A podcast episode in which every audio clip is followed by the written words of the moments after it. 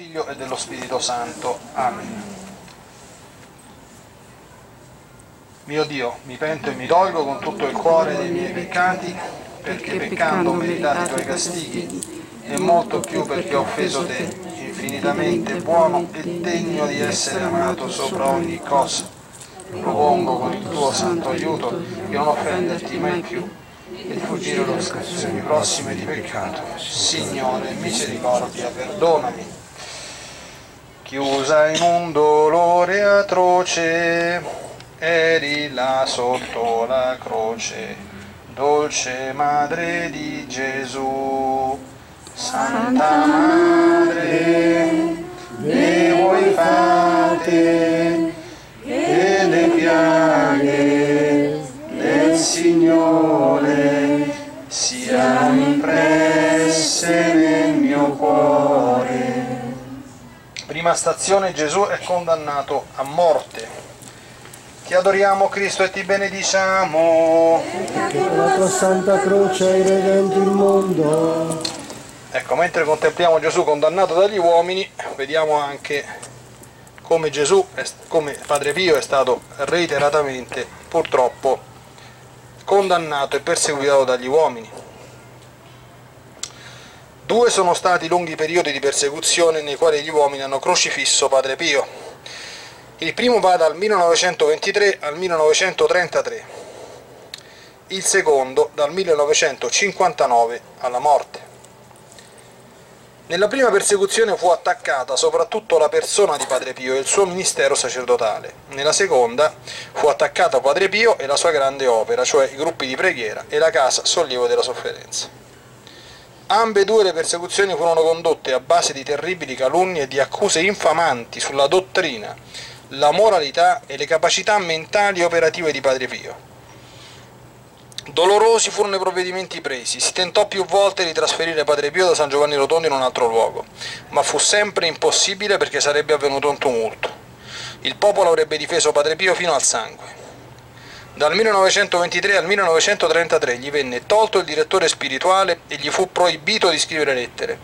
Gli fu imposto di celebrare la messa al mattino prima dell'alba e negli ultimi due anni Padre Pio venne addirittura recluso nel convento, dal 1931 al 1933. Sospeso dalle confessioni, proibito ogni rapporto con i fedeli. Poteva celebrare la Santa Messa soltanto nella cappellina del convento con il solo inserviente. Così fino al 16 luglio del 1933, quando finalmente gli venne concesso di celebrare di nuovo in chiesa e di riprendere il ministero delle confessioni, ma intanto Padre Pio era stato diffidato ovunque come sospetto e pericoloso. Dal 1959 in poi l'assalto dei persecutori fu ancora più terribile.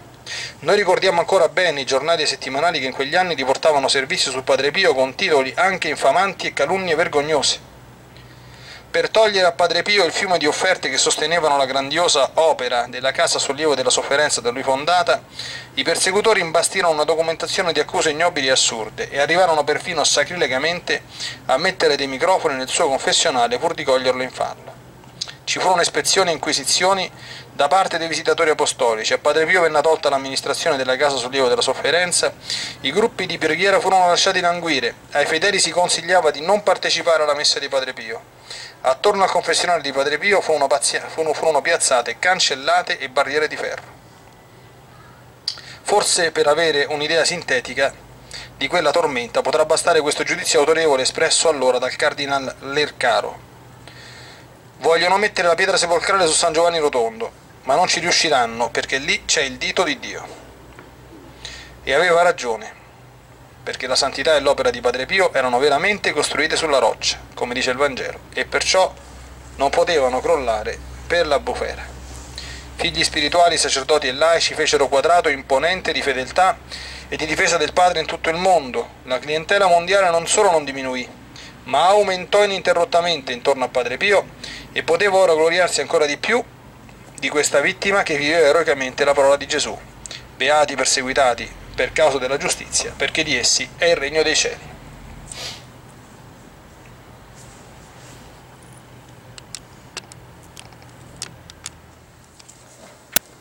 Seconda stazione, Gesù è caricato della croce.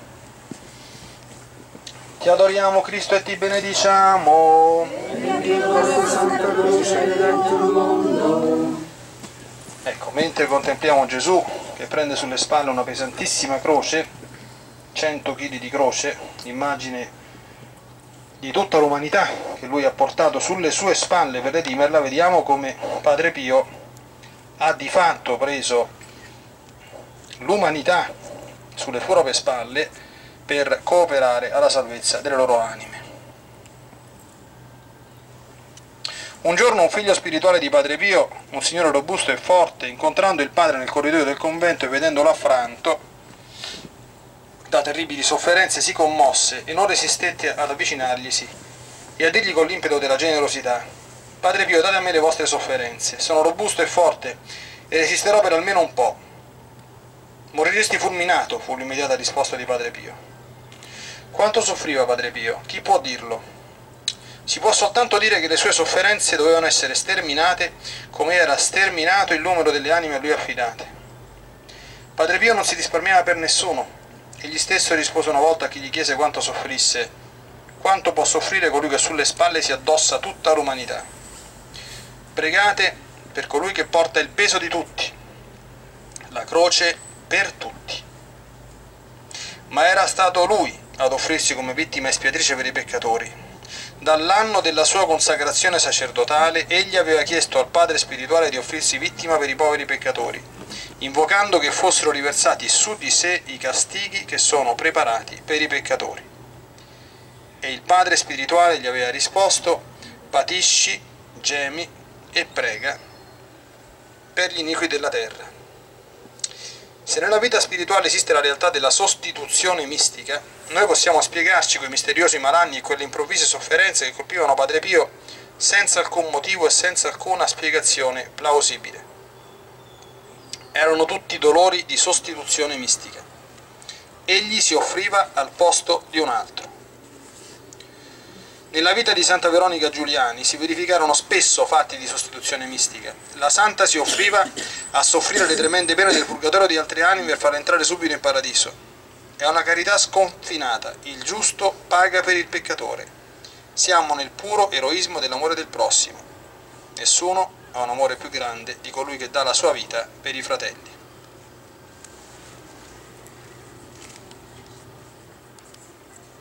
La prima volta ti adoriamo Cristo e ti benediciamo. Perché con la tua Santa Croce hai redento il mondo. Noi sappiamo che le cadute, le cadute di Gesù anche nella Via Croce sono immagine delle cadute degli uomini, di quando cadono nel peccato. Quindi vedremo ancora durante queste cadute qualcosa della vita di Padre Pio nel confessionale, ecco, che fu il modo con cui egli trasse fuori tirò su dalle cadute uno, una, una quantità, vedremo, davvero immensa di peccatori. Arrivare a San Giovanni Rotondo e dover aspettare anche un mese e più per potersi confessare era una sorpresa spiacevole che tanti davvero non si aspettavano, ma non c'era nulla da fare. Le folle sono folle, il tempo passa per tutte, per tutti. Padre Pio era uno solo e per quanto avesse uno stile rapido ed essenziale nel confessare, non poteva assolutamente contentare tutti.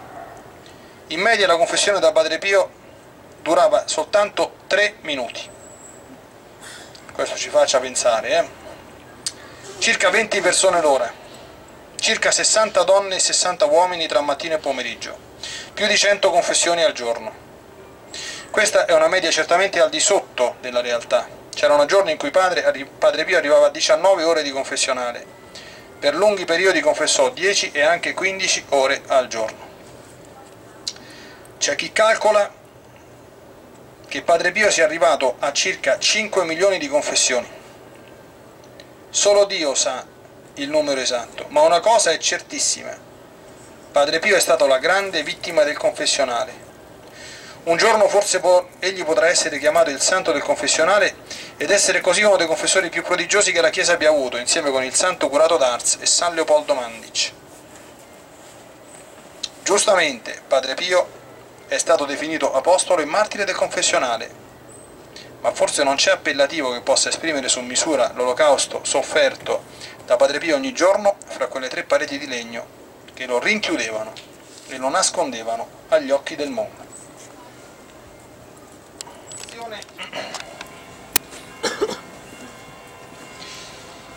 Gesù incontra la sua Santissima Madre. Ti adoriamo Cristo e ti benediciamo.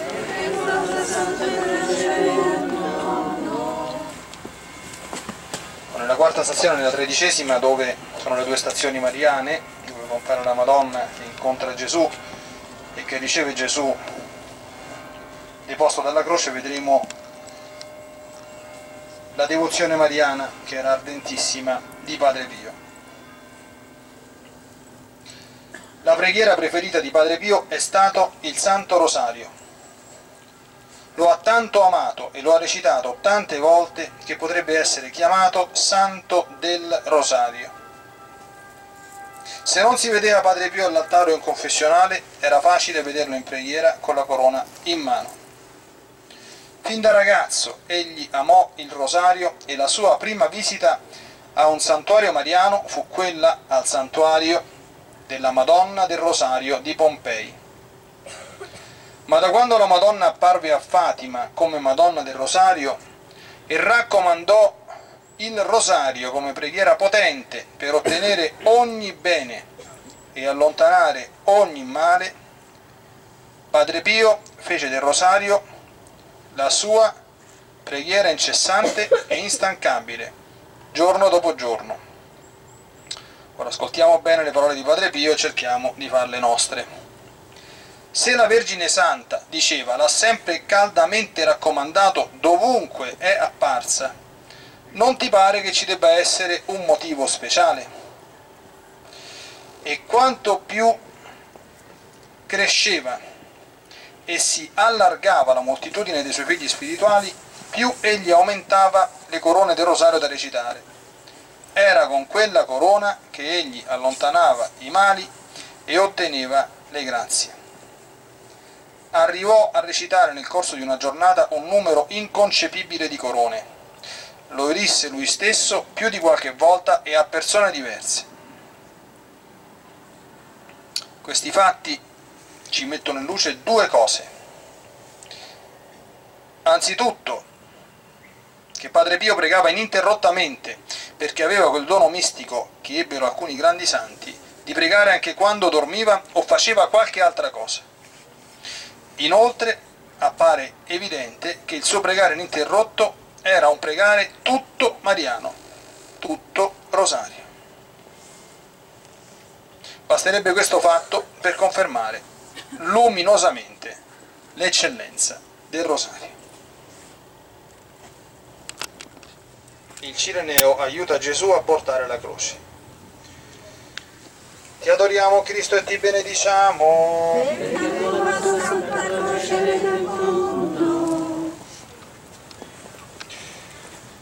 Ecco, in questa stazione dove vediamo Gesù che non viene aiutato per misericordia, ma viene aiutato perché stava morendo prima del tempo sotto il peso della croce, quindi i Vangeli ci dicono che i soldati costrinsero Simone di Cirene a portare la croce, rivediamo un momento, uno dei momenti molto difficili, che poi è stata una costante nella vita di Padre Pio, che erano le vessazioni da parte del demonio che si aggiungevano a tutte le altre sofferenze che già lui ampiamente rideva di partecipazione alla passione di Gesù. Un tema comune nella vita di alcuni santi, però certamente una lotta sfiancante perché lo lasciava in tante circostanze mezzo morto, come ascolteremo. A Foggia Padre Pio, tutto contento, prese il posto di, di, religioso delle confratelli, con i quali era sempre giulivo e faceto a testa il Padre Superiore. Anzi, agli inizi della sua giornata trascorreva tra preghiera e studio, con la Santa Messa molto lunga e devota e con una visita giornaliera alla Madonna dei Sette Veli, dinanzi alla quale Sant'Alfonso dei Liguori, predicando, ebbe una celebre estasi. Non passò però molto tempo che cominciò a radunarsi attorno a Padre Pio una ressa di anime bisognose di aiuto e di guida. Così scrive al Padre spirituale. Dovete sapere che non mi lascia un momento libero una turba di anime assetate di Gesù mi piomba addosso da farmi mettere le mani nei capelli. Intanto i malanni dolorosi e strani del fisico continuavano. Inappetenza, vomiti, sudorazioni e soprattutto febbri altissime che sconcertavano tutti i medici impotenti a curarlo. Di più cominciò a verificarsi un fatto ancora più strano. Soprattutto di sera, mentre Padre Pio era in cella, si avvertivano i colpi fragorosi che spaventavano i frati. Quando essi correvano nella cella di Padre Pio lo trovavano in un bagno di sudore e bisognava cambiarlo da capo a piedi. Il padre superiore chiese per obbedienza il perché di quei rumori stranissimi. E Padre Pio rispose che il demonio lo tentava con tutte le forze ed avveniva tra loro due una forte colluttazione e concludeva ma io per grazia di Dio vinco sempre Appena sconfitto però Satana per la rabbia scattia, diceva Padre Pio in gergo dialettale, per dire che scattava con fracasso. Chi arrivava in convento da fuori non voleva credere alla narrazione dello strano fenomeno, anzi più di qualcuno si faceva beffe della fantasia dei frati. Così una volta sostò in quel convento il vescovo di Rano Irpino, Monsignor Andrea D'Agostino, il quale considerava una favola da medioevo il racconto dei frati. Ma durante la cena con i frati un tremendo boato sul soffitto lo fece sobbalzare impallidire e tremare. Allora si convinse che la cosa era vera. Frattanto Padre Pio passava da un assalto diabolico ad un'esperienza mistica ineffabile, da una tortura interiore ad un'estasi di paradiso. A volte sembrava un derelitto sull'orlo della disperazione che invocava la morte di giorno e di notte, a volte appariva come un San Francesco d'Assisi, una Santa Teresa d'Avila, inebriato delle consolazioni di Dio, fino a farne indigestione, come diceva egli stesso. Così, tra prove dolorose e gioie ineffabili, saliva e saliva sempre più l'erta del Monte Calvario. Settima stazione, Gesù, sesta stazione, Gesù è asciugato dalla Veronica, ti adoriamo Cristo e ti benediciamo. Perché con la tua santa croce redente il mondo. In questa stazione volevo riprendere alcuni passaggi del, della mia vita vicino a Padre Pio di Cleonice Morcaldi. Abbiamo visto in convento lo stuolo di figli e di figli spirituali che ha avuto Padre Pio. Mi sentite? E volevo riprendere alcune espressioni di questo diario anche per spiegarle perché la presenza di queste sante donne e santi uomini, che era una presenza santa, quindi non idolatrica né disordinatamente appiccicata, nonostante quello che possa sembrare o le calunnie che siano state dette, né dove c'era nulla che non fosse divino, era però una presenza significativa, cioè queste persone hanno fatto sentire a Gesù, scusate, a Padre Pio, eh, la presenza amorevole di Gesù e di Maria attraverso la loro presenza sensibile. È un dono questo qui, quando è vissuto santamente e quando non è alterato dalla nostra umanità che rovina purtroppo anche queste cose, eh, sporcandole di tante cose che non ci devono stare, quando si fa il culto della personalità, l'idolatria della persona, gli attaccamenti disordinati, eccetera. Quindi volevo leggere alcuni passaggi del legame del tutto celeste che si è creato tra Padre Pio e questa donna. Io spero che nessuno di voi dubiti della purezza assoluta di Padre Pio, però questo tipo ecco, di relazione è possibile certamente in casi molto molto rari quando Dio fa incontrare due anime, perché l'una diventi un angioletto dell'altro, non è l'unico caso della storia della Chiesa, non sono stati altri. Ecco, per cui è in questo senso, in questo modo che vanno lette alcune, interpretate alcune espressioni. Ve lo dico anche perché di scritti infamanti su queste cose qui ne girano ancora tanti, perché non, non sono contenti di aver infangato Padre Pio da Pio, lo fanno anche da morto. E vi dico queste cose perché possiate anche essere, come dire, in qualche modo premuniti, no? Ecco. Però appunto adesso vi leggo alcuni passaggi dei loro colloqui, diciamo così, personali, quindi inerenti non cose di fede qualcosa l'abbiamo visto ieri, ma proprio il rapporto che c'era tra queste due anime. Allora, ci sarà anche qualche cosa su cui meditare, eh? già, già, già comincio a ridere. Bene. Il demonio continua ad abbattere e mi dice che è inutile che ti affanni ad amare Dio, tanto ti dannerai. Questa è una cosa utile per tutti. E tu rispondigli così, io confido nella misericordia di Dio, se mi danno non potrò più amarlo, quindi è bene che lo ami adesso prima che mi danni. Guarda che bella risposta. Vedrai che se ne starà buggerato e se ne andrà via subito. Ecco. Poi c'è un'espressione personale, ti voglio essere fedele fino alla morte e per tutta l'eternità lo sarai. Aiutami, il nemico mi tortura, lascialo fare poi noi tortureremo lui. Come compenserò i tuoi sacrifici? Con l'amore a Dio. Poi vedete proprio la Veronica in persona, no? Me lo farai sentire il tuo martirio? Sì, ma per quanto ne sarai capace. Cioè questa donna, uno dei suoi più grandi desideri era quella di alleggerire il carico di quest'uomo che l'ha fatto in una piccola parte, perché voi avete visto la risposta che gli dava ieri, sì, la mia croce, così non resti fulminato in un istante, no? Però lo ha fatto. È la settimana santa, ditemi una parola, stenditi sulla croce per assaporare i frutti della croce.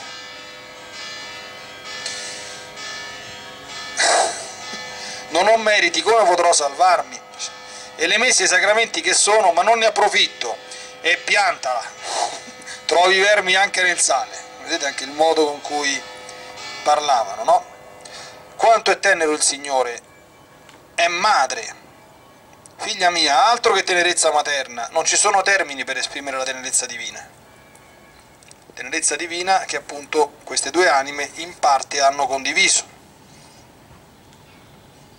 Una delle tue figlie, attenzione bene, non contenta di te si rivolge ad una visionaria, risposta, perciò non trova pace.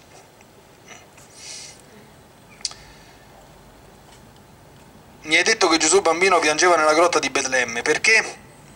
Perché soffriva come gli altri bambini. Aveva assunta l'umanità nostra con tutte le nostre miserie, perché cominciava a fare l'ufficio di mediatore. Non voglio morire prima di te, ma voglio soffrire con te sì che soffrirà con te.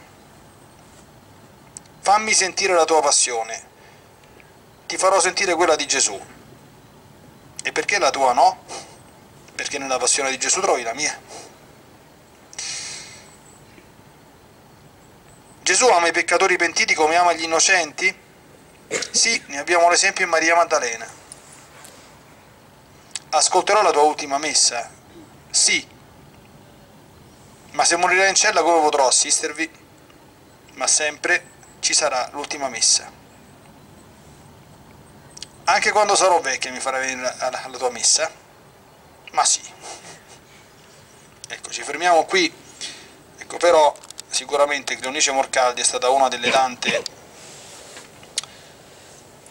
Veroniche ecco, che il Signore ha concesso a questo straordinario uomo grandemente provato, ecco, ma che ha avuto anche, ecco, oltre alle consolazioni divine, questo Dio non le nega anche grandi consolazioni da tanti figli e figlie spirituali davvero santamente a lui fedeli e devoti e che gli hanno dato la grande soddisfazione di poter crescere in santità. Sapete che molti figli di Padre Pio, se avete letto anche qualcosa, è già aperto il processo di beatificazione, perché se uno sta con santo o diventa santo oppure che ci sta a fare. ecco. Bene.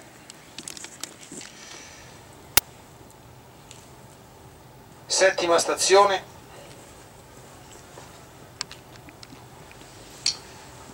Gesù cade per la seconda volta. Ti adoriamo Cristo e ti benediciamo.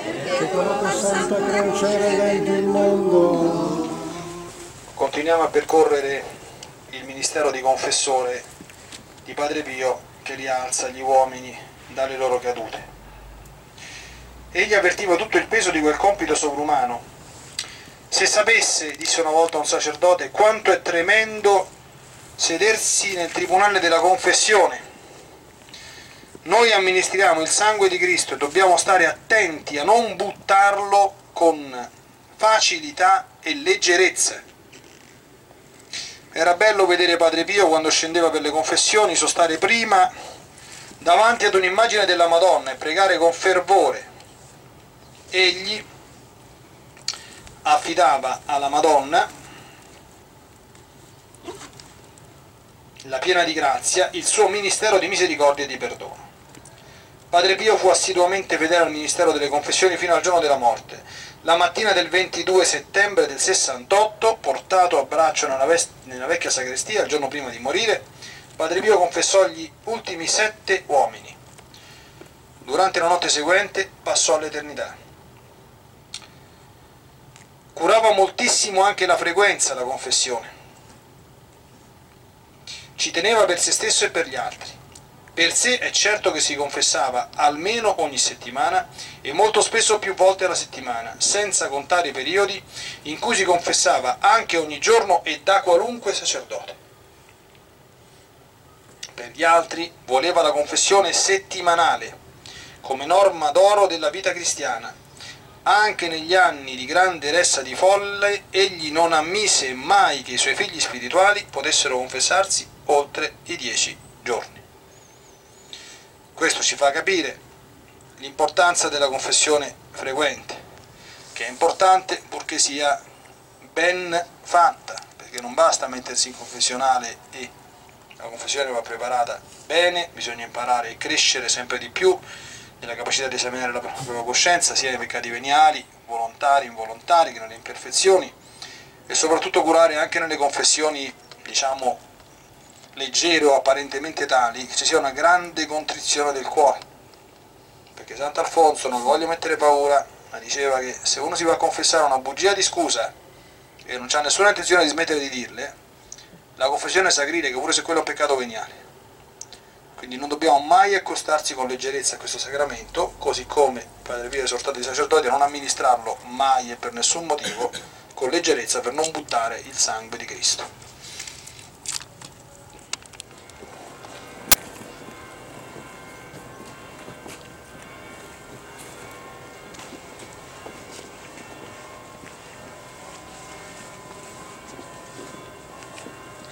Ottava stazione, Gesù incontra le pie donne di Gerusalemme. Ti adoriamo Cristo e ti benediciamo. Perché con santa croce redento il mondo. Ecco, in questa stazione, mentre riflettiamo alla frase profetica che Gesù ha detto a queste donne, nel senso che ha apprezzato il loro gesto di carità, simile a quello della Veronica, ma anche, le anche invitate a guardare a fondo. Non piangete su di me, ma piangete su, su voi stessi e sui vostri figli, perché se trattano così il legno verde che avverrà del legno secco. Sappiamo che Gesù leggeva i cuori e leggeva il futuro e queste caratteristiche furono condivise per grazia dal Signore a Padre Pio. Ne vedremo tre, la bilocazione, appunto la scutazione dei cuori e la profezia. La bilocazione consiste nel fenomeno di trovarsi contemporaneamente in luoghi diversi, in un posto con il corpo e altrove con lo spirito rivestito di un'immagine corporea. L'immagine corporea però tangibile, eh? Celebre la bilocazione di Padre Pio che pur stando nel convento si trovò contemporaneamente vicino al generale Cadorna, che meditava il suicidio dopo la disfatta di Caporetto. Padre Pio si presentò nella sua tenda e lo convinse di porre la pistola. Quando il generale che non conosceva affatto Padre Pio salì al convento di San Giovanni Rotondo, riconobbe immediatamente in Padre Pio il frate che entrò nella sua tenda quella notte. È questo il frate che è venuto da me. E Padre Pio gli vuole ricordare espressamente, il generale l'abbiamo passata brutta quella notte. Questo l'abbiamo sentito prima anche dalla guida. Interes- Interessantissima la, la testimonianza degli, degli aviatori anglo-americani che durante l'ultima guerra mondiale sorvolavano il Gargano per bombardarlo. Non ci riuscivano mai. Perché? Perché vedevano davanti a loro un frate che protendeva le mani piagate e impediva loro di sganciare le bombe.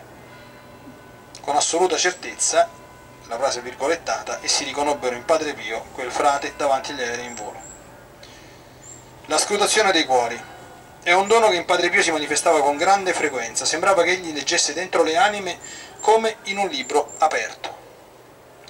In confessionale quasi sempre, ma anche fuori del confessionale sembrava che sapesse già in anticipo quello che uno doveva dire, o anche quello che uno teneva nascosto. Molte sono le testimonianze di questo fatto. Tra tutte ricordiamo la seguente. Cesare Festa, avvocato, cugino del dottore Giorgio Festa, si reca a visitare Padre Pio, quel frate tante volte descrittogli dal cugino.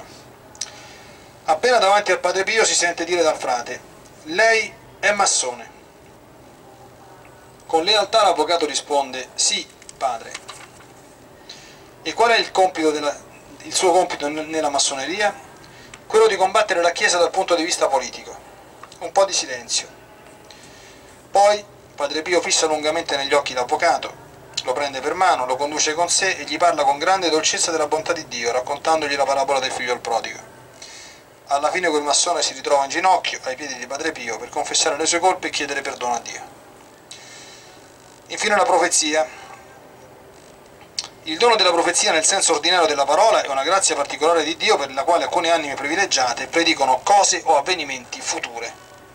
Padre Pio ebbe anche questo dono e se ne servì sempre per il bene spirituale delle anime. Ricordiamo fra i tanti due fatti seguenti. Nel 1944 il professor Settimio Manelli riferì a Padre Pio che Hitler stava facendo tremare il mondo con slogan terrificanti come questi. Mezzanotte e non più mezzanotte. A mezzanotte ho perso, a mezzanotte e un minuto ho vinto. Il riferimento chiaro di Hitler era la bomba atomica, che egli sperava di riuscire a usare in tempo per atterrare e massacrare popoli e nazioni. Padre Pio a sentire queste cose riferite dal professor Manelli si fece serio, stette alcuni momenti silenzioso e pensoso, poi disse con voce sicura, non farà in tempo. E così avvenne infatti.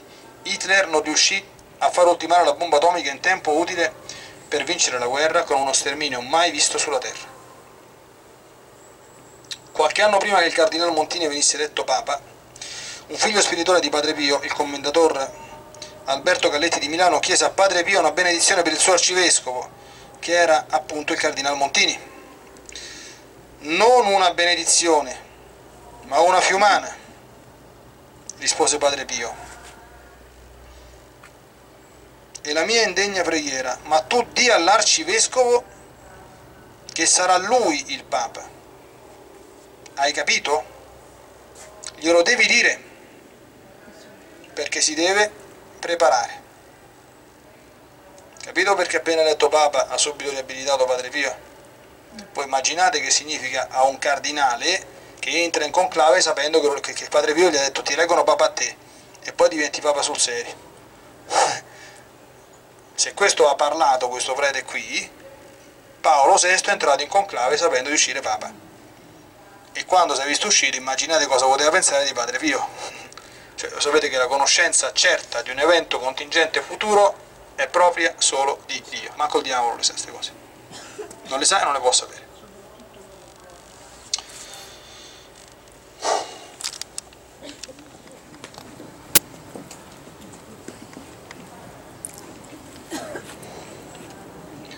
Nona stazione, Gesù cade per la terza volta. Ti adoriamo Cristo e ti benediciamo. Perché con la tua santa croce hai redento il mondo.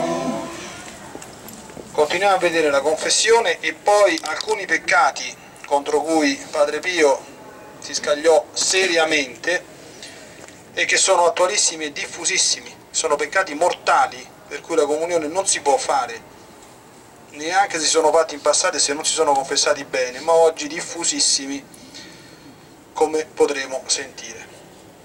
Una volta una figlia spirituale per trascuratezza aveva lasciato passare un mese senza confessione. Quando si presentò a padre Pio e gli disse che non si confessava da un mese, ebbe un severo rimprovero dal padre. Sciagurata! Ma non hai ancora compreso i valori della confessione che cosa perdi trascurando questo sacramento?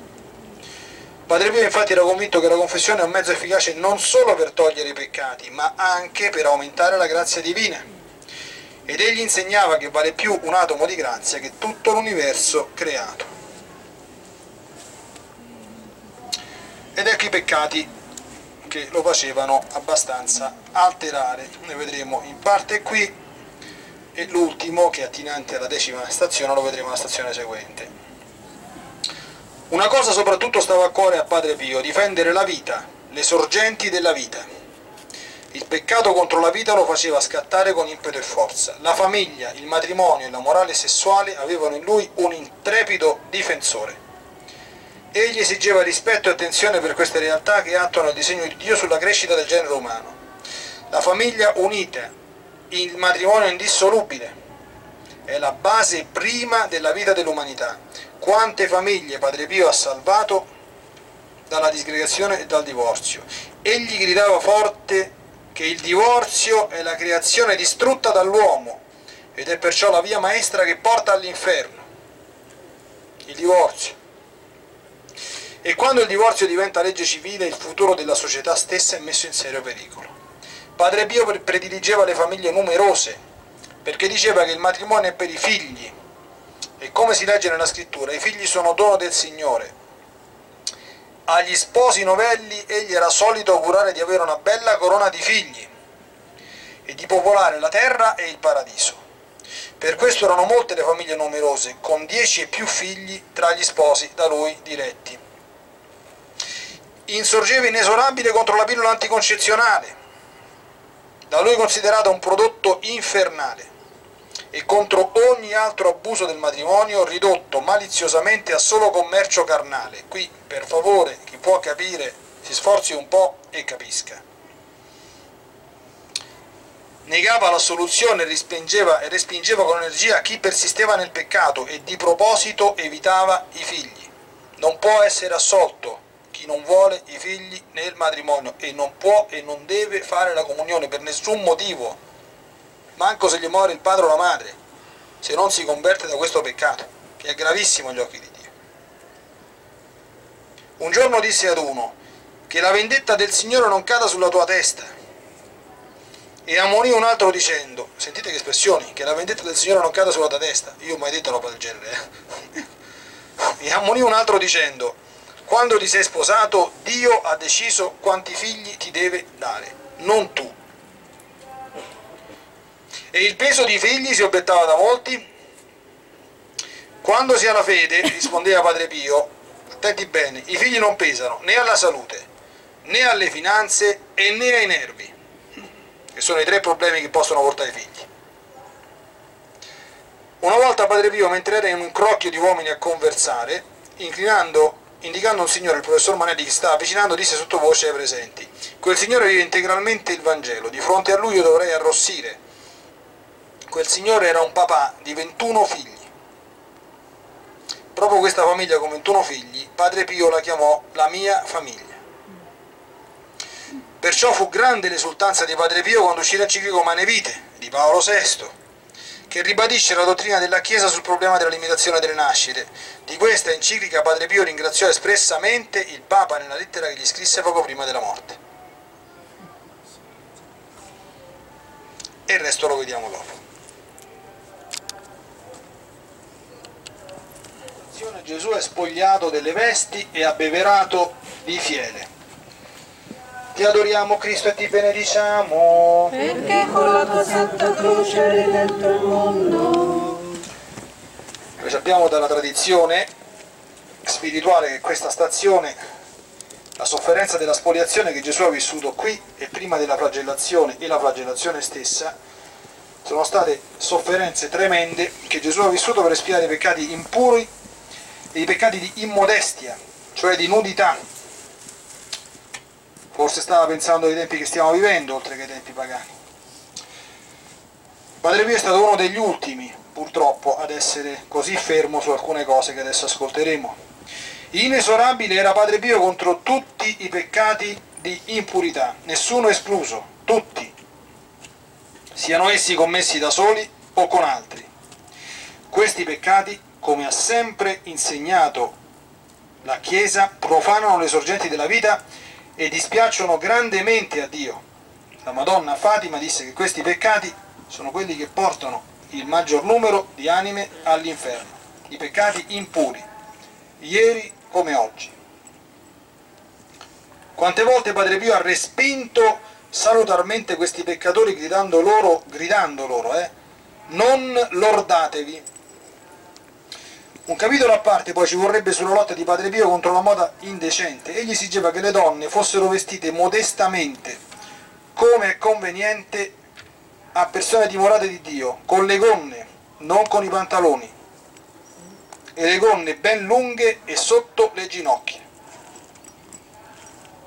Vatti a vestire. Quante volte Padre Pio ha ripetuto questo grido? A una penitente disse una volta ti segherei le, le braccia perché soffriresti di meno di quello che soffrirai in purgatorio. Le estati con le smanicamenti e canottierine in chiesa comprese. Ti segherei le braccia perché soffriresti di meno quello che soffrirai in purgatorio. Le carni nude bruceranno. Più terribile ancora, infine, è stata la lotta di Padre Pio contro altri gravissimi mali, come l'omosessualità, l'eutanasia e l'aborto. Egli considerava, e giustamente, questi peccati come l'abominio dell'umanità e la distruzione di tutti i valori umani e cristiani.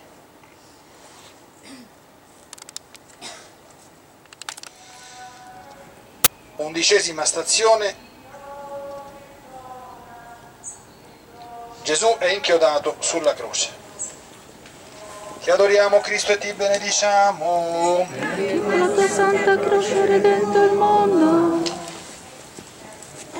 Ecco, ovviamente adesso che vediamo le membra di Gesù aperte dai chiodi, andiamo a ripercorrere, a contemplare più che altro la realtà della stigmatizzazione di Padre Pio, ricordando che è stato l'unico sacerdote che si conosca, che ha ricevuto questo dono, che è conseguenza della sofferta come vittima, come abbiamo ascoltato per i peccatori, subito dopo, immediatamente dopo il suo sacerdozio, che per i primi circa 5 anni, no, anche di più, 8 anni, fu un dono nascosto, quindi invisibile, e poi dal 1918 in poi divenne visibile, mh, ricordate adesso, riportiamoci al crocifissino che abbiamo visto sul matroneo sopra la chiesetta perché leggeremo proprio la descrizione che Padre Pio fece al padre spirituale di quello che successe in quella mattina del 20 ottobre. Ciò che ha reso Padre Pio celebre in tutto il mondo è stato soprattutto il fenomeno soprannaturale delle stigmate. Il fatto misterioso che egli portava nel suo corpo, cioè le cinque piaghe di Gesù crocifisso, ha attirato a lui folli innumerevoli di anime. Il Papa Paolo VI ha scolpito magnificamente la realtà della stigmatizzazione chiamando Padre Pio rappresentante stampato delle stigmate di Cristo. Quando Padre Pio ebbe le stigmate? Come le ebbe? Solo lui può rispondere a queste domande perché il fatto prodigioso delle stigmate avvenne mentre lui era solo, in coro, di venerdì, a fare il ringraziamento della messa celebrato poco prima all'altare dell'Immacolata. Egli dovette dire tutto per filo e per segno e per santa obbedienza al Padre spirituale, a distanza di 32 giorni con la lettera del 22 ottobre del 1918. Scusate, il giorno era il 20 settembre, non il 20 ottobre.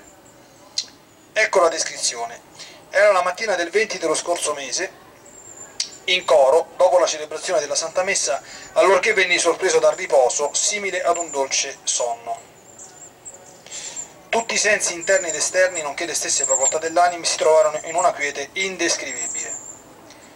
Vi fu un totale silenzio intorno a me e dentro di me. Provai subito una gran pace e abbandono alla completa privazione del tutto. Ciò avvenne in un baleno. E mentre tutto si andava operando, mi vidi dinanzi un misterioso personaggio, simile a quello visto la sera del 5 agosto, che vedremo alla prossima stazione, ma differenziava per il fatto che aveva le mani, i piedi e il costato che grondava sangue. La sua vista mi atterrì. Ciò che sentivo in quell'istante in me non saprei dirvelo. Mi sentivo morire e sarei morto se il Signore non fosse intervenuto a sostenere il cuore che sentivo come sbalzare dal petto. Poi la visione del personaggio sparì e io mi avvidi che mani, piedi e costato erano traforati e grondavano sangue. Immaginate lo strazio che sperimentai allora e che vado sperimentando continuamente quasi tutti i giorni. Non il dolore martirizzante delle piaghe né lo strazio della passione di Gesù crocifisso, Padre Pio vuole rifiutare nella stigmatizzazione, ma solo la vista di quei segni che gli procurano una confusione terribile. E la sua preghiera sarà appunto questa. Innalzerò forte la mia voce a lui e non desisterò dallo scongiurarlo affinché per sua misericordia ritiri da me non lo strazio, non il dolore, perché io vedo impossibile ed io sento di volermi inebriare di dolore, ma questi segni esterni che mi sono di una confusione e di un'umiliazione indescrivibile ed insostenibile. Il Signore lo sa dirà, sì, ma soltanto il giorno della sua morte.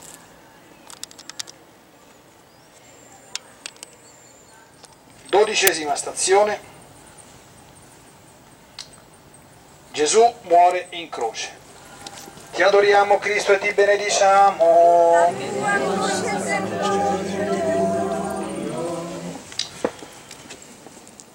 Ora in questa stazione noi sappiamo che Gesù dopo la morte è stato trafitto dalla lancia del costato e quindi contempleremo un fenomeno mistico avvenuto poco prima della stigmatizzazione, esattamente circa un mese e mezzo prima, cioè il 5 agosto del 1918, che fu il fenomeno della trasverberazione, cioè la ferita, la lanciata al cuore ricevuta in maniera straordinaria da Padre Pio nel modo che vedremo.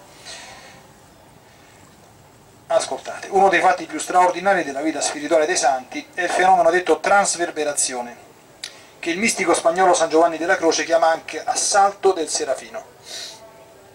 Questo fenomeno mistico è un dono soprannaturale di grazia che diversi santi hanno ricevuto, tra cui è celebra Santa Teresa di Gesù, che ha anche descritto il fatto e la natura della trasverberazione.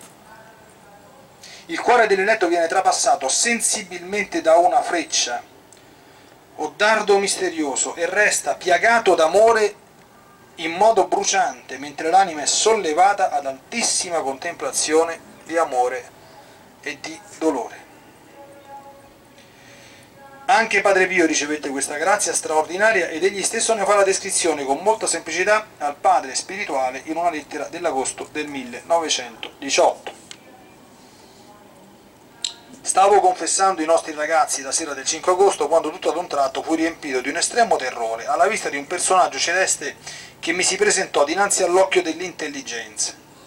Teneva in mano una specie di arnese simile ad una, ad una lunghissima lamina di ferro con una punta bene affilata e mi sembrava che da quella punta uscisse del fuoco. Vedere tutto questo ed osservare che il personaggio scaglia con tutta violenza il suddetto arnese nell'anima fu tutta una cosa sola. A stento emisi un lamento, mi sentivo morire.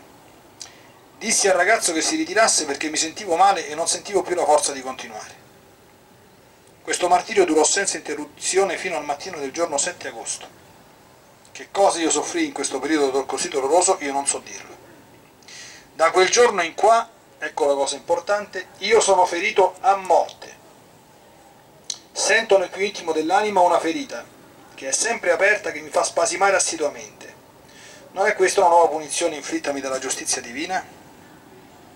Che cosa pensa in definitiva Padre Pio? Pensa che questo fatto sia soltanto una nuova punizione. Nella sua umiltà non può pensare diversamente. Ed è così che si custodiscono i doni di Dio dando a lui solo onore e gloria. Ma il suo direttore spirituale pensò a pacificarlo, assicurando che quanto è successo è solo effetto di amore, è prova, è chiamata alla corredenzione, Baciate la mano che vi ha trafitto e stringetevi dolcissimamente a questa piaga che è suggello di amore.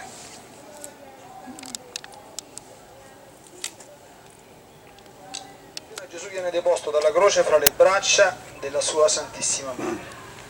Ti adoriamo Cristo e ti benediciamo.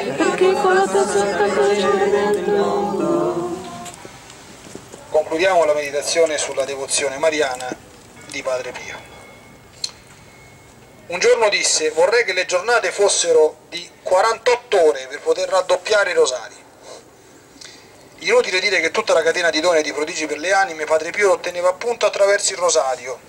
Tutto il movimento di attrazione dei peccatori e dei traviati che venivano da ogni parte era frutto dei suoi rosari. Tutte le sue iniziative, le sue opere, i suoi consigli illuminati, le sue vittorie sul peccato erano legati alla potenza del rosario la sua incessante recita del rosario, inoltre, conferma grandemente la dolce verità della mediazione universale di Maria, secondo quanto diceva San Bernardo, nulla dà a noi il Signore che non passi per le mani della Regina del Cielo. Inutile dire infine che Padre Pio esortava con tutte le forze anche gli altri a recitare il rosario. Quante corone non ha egli stesso donato a tanti? A qualcuno che un giorno gli chiese quale eredità lasciasse figli spirituali, egli rispose con prontezza, il rosario. A un altro che gli chiese quale preghiera scegliere da recitare per tutta la vita, Padre Pio rispose ugualmente subito il rosario. Ancora poco tempo prima della morte, ad alcuni figli spirituali che gli chiesero di dire loro qualcosa, gli rispose Amate la Madonna e fatela amare, recitate sempre il rosario. Dodicesima stazione. Gesù è deposto nel sepolcro. Ti adoriamo Cristo e ti benediciamo. Con la tua Santa Croce il mondo. Concludiamo la Via Crucis vedendo cosa è successo subito dopo la morte di Padre Pio, le sue ultime parole e il giorno dei suoi funerali. Subito dopo la morte di Padre Pio, nel suo corpo si avvera un fatto sbalorditivo. Le cinque stimmate sono totalmente scomparse, neppure un piccolo segno di ricordo, nulla. Dove c'erano le ferite profonde e sanguinanti, la carne è tornata uniforme, compatta e liscia come quella di un bambino. La preghiera di Padre Pio per ottenere la sparizione dei segni esterni è stata finalmente esaudita. Chissà quali studi scientifici gli uomini avrebbero voluto fare sul mistero di quelle stigmate. Invece il segreto del re è rimasto a Dio a nostra confusione.